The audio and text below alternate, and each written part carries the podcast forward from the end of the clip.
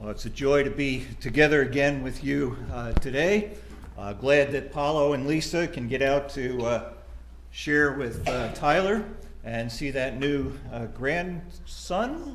Grandson, it was, right. I saw a picture. Paulo was proud enough to send me a picture online, so uh, we're glad to be here this morning. I want you to take your Bibles. We're going to read the entire text in a, a little bit. Uh, but if you have your Bibles with you or your devices, I encourage you to open them or turn them on to uh, 1 Corinthians chapter 11, the communion passage. Uh, I felt led to uh, just share over this communion passage uh, today with us, where it's Communion Sunday, and just refresh our minds and our hearts in what uh, God is leading us to in this very important passage of Scripture.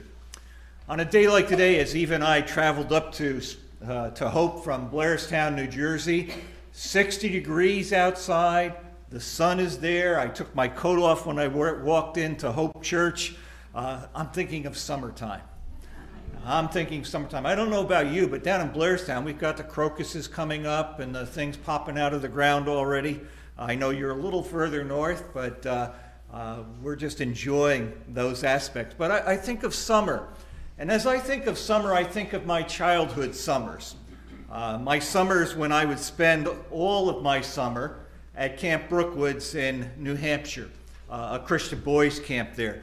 And every summer it was the same routine for me. We'd truck off as soon as school was done and we'd go up to New Hampshire. My dad was a uh, school teacher, so I had the summer to work at the camp. And uh, we would truck up and spend all eight weeks of the summer in New Hampshire at a summer camp. And before every breakfast and every supper, uh, there was an inspection. I don't know if you get inspected before your meals, but up there with the boys, it was a boys' camp at that time, only a boys' camp. Uh, we'd be out playing all day, or we weren't the most uh, uh, cleanly guys, I guess. And so there would always be this inspection to make sure that we were well prepared for our meals at precisely 7:45 a.m. in the morning. We as a whole cabin would go to the baseball field where we would line up either on the first base line or the third base line. And we'd line up. There'd be some announcements, other stuff. I think we might have done the pledge to the flag. But then each counselor of the cabin would walk down the line or the row of his campers and would ask them to put out your hands. And then they would walk down that line and they would look at your hands and then they would say, over, boom. And they would be doing that inspection. And I can still remember the horror of holding my hands out and having that counselor walk down the line and fearing that they might say, or that counselor might say, Your hands aren't clean enough. Go back to the cabin and wash your hands before you'll be allowed into the dining hall. Now, I must admit that I was glad that for the last five years, as I, I was at that summer camp, I was a counselor. And I was the one then who was doing the inspection. Now, I don't know what the requirements are in your family or were in your family for getting ready for supper, what those requirements were in your home. Uh, perhaps it was did you wash your hands. Turn off your electronic devices. It's mealtime. Perhaps, oh, look at your shirt. That's a dirty shirt. Change your shirt, or perhaps put on a shirt before you come to supper. Or perhaps it's wait, we need to pray first. What do we need to do to get ready for the supper? Uh, this supper that is spoken of in Scripture, and I loved the video earlier on, and thank you uh, for the uh, uh, song that was sung, that's preparing our hearts to prepare to share the supper of the Lord together. Well, in the passage that Paul is writing to those who were part of the Corinthian church, we read about this supper. And I want you to read it with me and look along as I read it. I'm reading out of the NIV uh, translation of the scriptures, beginning in verse 17. In the following directives, I have no praise for you. For your meetings do more harm than good. In the first place, I hear that when you come together as a church, there are divisions among you. And to some extent, I believe it. No doubt there have, been, there have to be differences among you to show which of you have God's approval. When you come together, it is not the Lord's Supper you eat. For as you eat, each of you goes ahead without waiting for anybody else. One remains hungry, another gets drunk. Don't you have homes to eat and drink in? Or do you despise the church of God and humiliate those who have nothing? What shall I say to you? Shall I praise you for this? Certainly not. For I received from the Lord what I also passed on to you.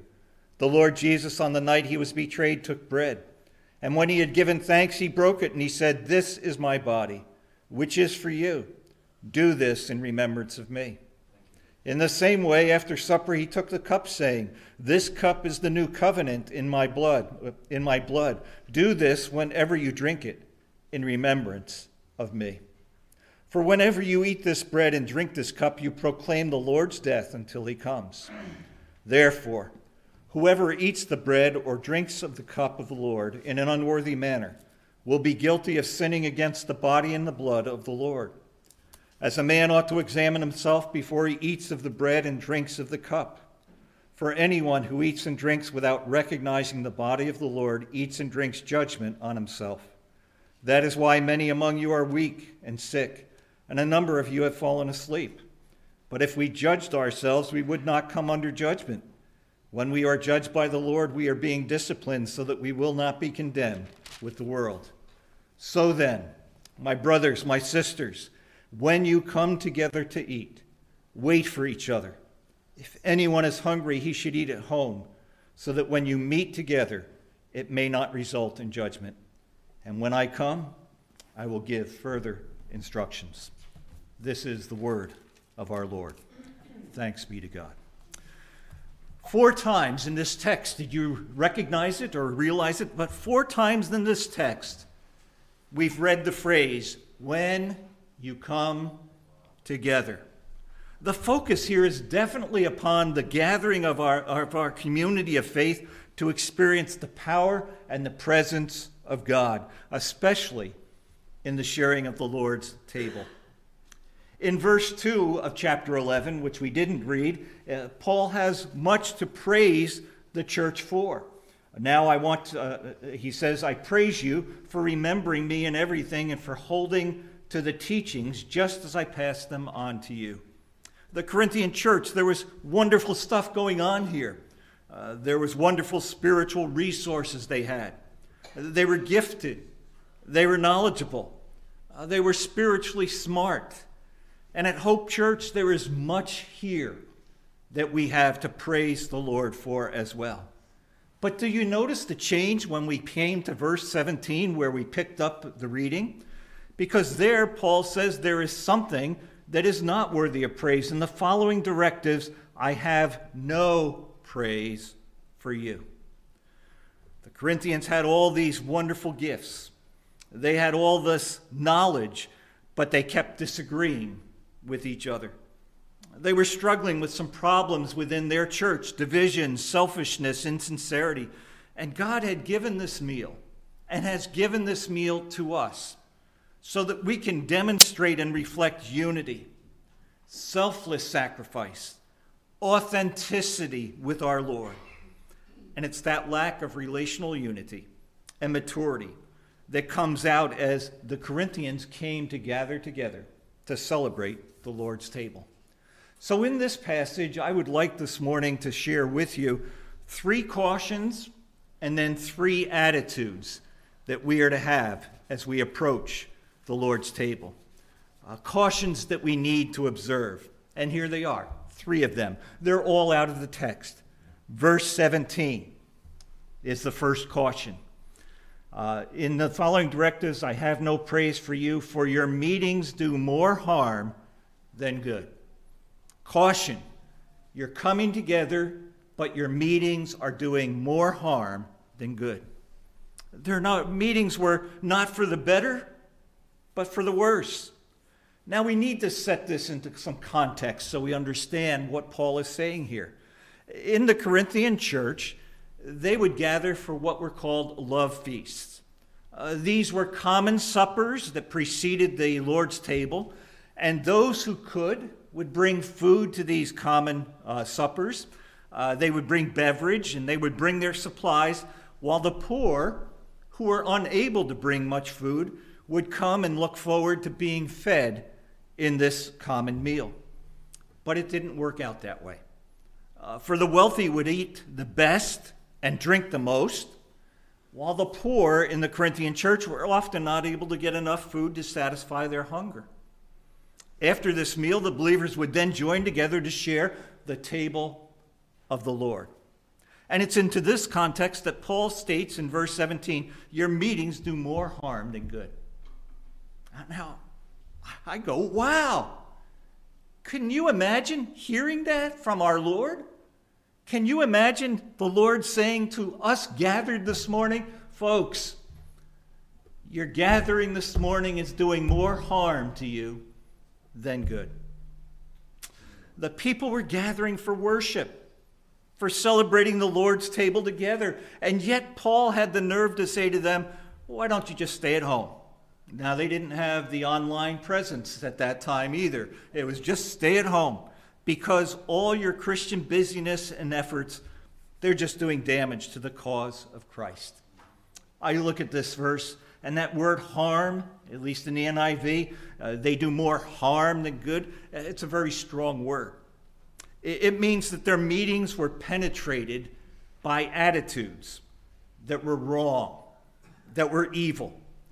Instead of sharing together in fellowship and worship, they were spending their time in selfish indulgence, shaming and blaming others, and scandalizing the church before an unbelieving world around them. In Matthew chapter 15, verses 8 and 9, it was Jesus who said of certain religious people of his day, They honor me with their lips, but their hearts are far from me. You see, God just doesn't want our activities. He doesn't just want us to eat and to drink the Lord's table together this morning, He wants our hearts. And this morning, as we come to the Lord's table, we need to pause and we need to ask ourselves uh, Does this describe me? In what sense has my heart grown cold and distant from God? In one sense, am I not concerned with the things that God is concerned with. That's the first caution. But then I notice in verse 18 a second caution. For in verse 18 it says, When you come together as a church, there are divisions among you. There are divisions among you. Now, these divisions were not merely disruptive, they were destructive to the fellowship of the body. As the church would meet, there was dissension. They couldn't agree on anything, and this led to behavior and attitudes that obscured the divine purpose of the table and destroyed the very meaning of the table. Uh, they had the ceremony, they had the plates and the cups out, but they didn't have reality. This is my body. This is my blood. It makes a difference in our lives, and how we relate to each other. They had the form but they didn't have the substance. Now, Paul is quick here to point out that discussions over differences are not necessarily wrong, and they can be very healthy. But here, the divisions did not simply lead to discussions, they led to separation of brother and sister from each other. And that is absolutely wrong. Now, Paul's quick to point out here uh, that uh, these things are happening. And you might protest, well, look, I still have my personal relationship with God. Why should this affect how I worship and celebrate the table? Well, in verse 20, Paul clearly states that this does matter. For there in verse 20, he states this When you come together, it is not the Lord's supper. that you eat. Notice that Paul says, This is not the Lord's Supper that you eat. You are not spiritually mature. You are emotionally and relationally stuck, and that needs to change. The third thing comes out of verse 21, the third caution here. Uh, so the first caution is that as you come, you're uh, not even giving attention to what the purpose of this meeting is. It's doing more harm than good because you're not looking at your own life. Secondly, the caution is that there are divisions among you. You need to examine that and think through that. And then notice in verse 21, it states this it says, uh, For as you eat, each of you goes ahead without waiting for anybody else. They were selfish. Me first. Uh, these Corinthians thought only of themselves. Uh, they forgot as they came to those love feasts and, and to the Lord's table, they forgot about brotherly and sisterly love. And at a time when they were coming together to celebrate unity that they had in Jesus Christ, they were utterly selfish, and it didn't bother them. Uh, the Greek words here for each of you emphasizes the individualistic nature of their meal in the Lord's table. But we protest, well, look, that's never going to happen to us here at Hope Church. That's never going to happen to me. And yet, every time we come to the Lord's table, and we are not and we are looking not we are looking out only for our own interests first what i get out of this and foremost i've done this very thing each of you should look not only to your own interests, Paul says in Philippians, but also to the interests of others. Do I focus solely on me when I pray? Uh, do I pray, Lord, bless those that are hurting in our fellowship? Bless those others there. Now, Paul needs to state this again. This is such an issue. Look at verse 33. So then, my brothers, when you come together to eat, wait for each other. There's that thought again. You're being selfish. You're not even waiting for each other. Uh, it literally means to welcome one another, or to receive one another, or to make room for one another. You're not even concerned with other people, only yourselves. Those are the three cautions that Paul gives here. And there are a number of dangers, folks, that we face as we come to the Lord's Supper, the Lord's table this morning. We can participate in the Lord's Supper ritualistically. Well, it's something we do at Hope Church the first Sunday of every month without really participating in it with our hearts and our minds engaged in remembering. We can go through the motions with very little emotion about our relationship with our Lord Jesus.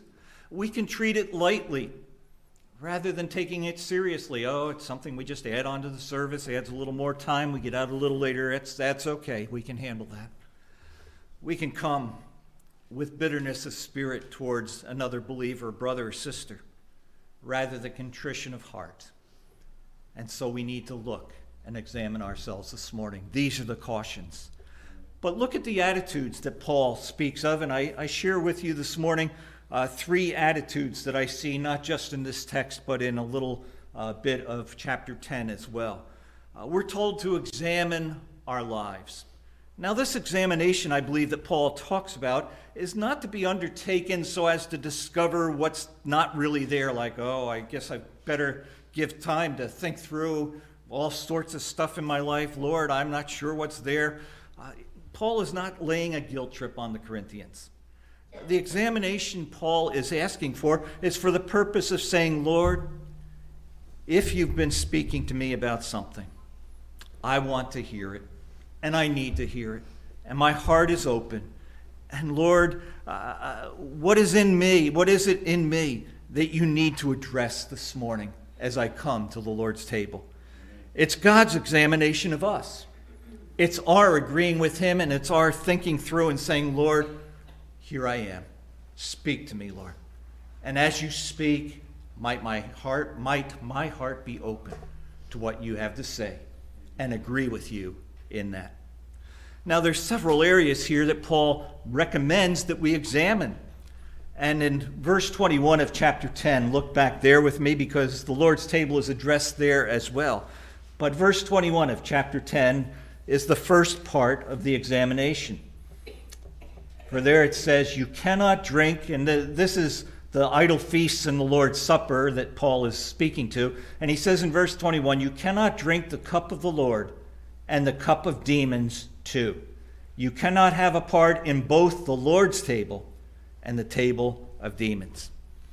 You cannot serve God and mammon. You cannot serve two masters. So Paul is asking them and asks us this morning to examine our double mindedness.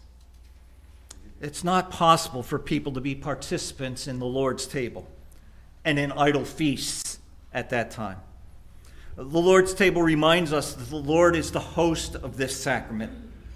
But when we participate at the table of devils, that indicates that there are other hosts. And so, if you accept the invitation of the Lord this morning to share the Lord's table, you cannot, in good conscience, also accept the invitation of the devil to live any way that you want. And so we need to ask ourselves the following questions as we come to the Lord's table this morning Is there a dual loyalty in my life today? Am I trying to com- be committed to righteousness and unrighteousness at the same time? Am I trying to live with one foot in the world and one foot with the Lord? Holy Communion is a feeding at the table of the Lord. It is an, a time to enjoy the intimate and singular fellowship that you and I have with God through Jesus Christ. Am I double minded in any way? Notice verse 23 of chapter 11. We need to examine our betrayal. I love verse 23 For I received from the Lord that what, what I also passed on to you. The Lord Jesus, on the night he was betrayed. The word betrayal is very prominent in this text. Uh, it's referring back, obviously, to John chapter 13, verse 25, after Jesus had just announced that there was one seated at that Last Supper uh, before he was to die who would betray him. And I find the, the reaction of the disciples in that text, all of them, to be very revealing. Uh, this was a frightening moment for the 12 of them. There were only 12 possibilities when Jesus said, There's one around this table who will betray me. And as Jesus gives the announcement that one would betray him, it evokes stunned silence uh, they were all examining themselves. And, and I love Peter. Don't you love Peter? Because eventually Peter asks the question that everybody is thinking. And he doesn't ask it to Jesus, he nudges John. And he says to John, John, you ask Jesus. And John asks Jesus, Lord, is it I? The Lord's table should move you and me to examine that very same question. Lord, is it I? Am I in any way betraying you to those around me? Have I accepted some payoff from the world to abandon my loyalty to Christ? Have I been willing to compromise what God wants for me and to get what I want for myself? Do I practice what I profess? Do I live what I believe? Or do I betray you, Lord, by denying you are the Lord of my life, by the living the way I'm living? I want, and I don't want to dishonor your name, Lord, that I bear. We must examine our betrayal. But then I notice in verse 29 of chapter 11, we need to examine our commitment to Christ's body. Notice there it says, A man ought to examine himself before he eats of the bread and drinks of this cup. For anyone who eats and drinks without recognizing the body of the Lord eats and drinks judgment on himself. When I see those words, the body of the Lord, there, I certainly am thinking of Christ's body sacrificed on the cross for us. But I also see in those words the, the body of Christ, the suggestion that that body that hung on the cross Uh, that body of Jesus Christ today is his church. And I'm to examine my part in this. And if my life, if in my life I am sinning against the body of Christ, I'm grieving the Lord It's a wonderful thing to be a member of this body. It's a wonderful thing to know Jesus and to be a member of the body of Christ, but we need to rightly judge how we relate to each other. I believe this probably refers to the corporate body of Christ as well as the body of Christ on the cross. And therefore, we need to think through how do we relate to those we sit with? How do we relate to those who are in the body of Christ? Have I been lacking in my love for fellow believers? So, as we come to prepare and take the Lord's table, Paul is not putting up a barrier around the Lord's table to keep us from it somehow, but he is giving us a warning that would drive us to the Lord in confession and repentance so that we come to the table of the Lord prepared in our hearts. Prepared in our hearts. What God is looking for, folks, in you and me is a broken-hearted awareness of our sin. And the Lord's table to me and to us ought to be a continuing reminder that there is forgiveness for the sinner who comes to Jesus, and that there is strength for the person who is struggling with weariness and a sense of their own weakness. And we come with that in mind. The warning in this passage is against insensitivity to God's presence. It's a warning against being unloving toward our brothers and sisters. And it's a warning against being ungrateful for Christ's sacrifice on the cross for our behalf. So as we come, might we come as the old hymn tune states it this way Come, ye sinners, poor and needy, weak and wounded, sick and sore. Jesus ready stands to save you, full of pity, love, and power. Come, you thirsty, come and welcome. God's free bounty glorify. True belief and true repentance, every grace that brings you nigh. Come, you weary and heavy laden, lost and ruined by the fall. And if you tarry until you're better, you will never come at all. And I will arise and I will go to Jesus, and he will embrace me in his arms and in the arms of my dear Savior, oh, there are 10,000 charms. Oh, there are 10,000 charms. And then in the Book of Common Prayer, had some marvelous prayers in it. I read this prayer Most merciful God, we confess that we have sinned against Thee in thought word, and deed, by what we have done and by what we have left undone. We have not loved you with our whole heart. We have not loved our neighbors as ourselves. We are truly sorry, and we need to humbly repent today.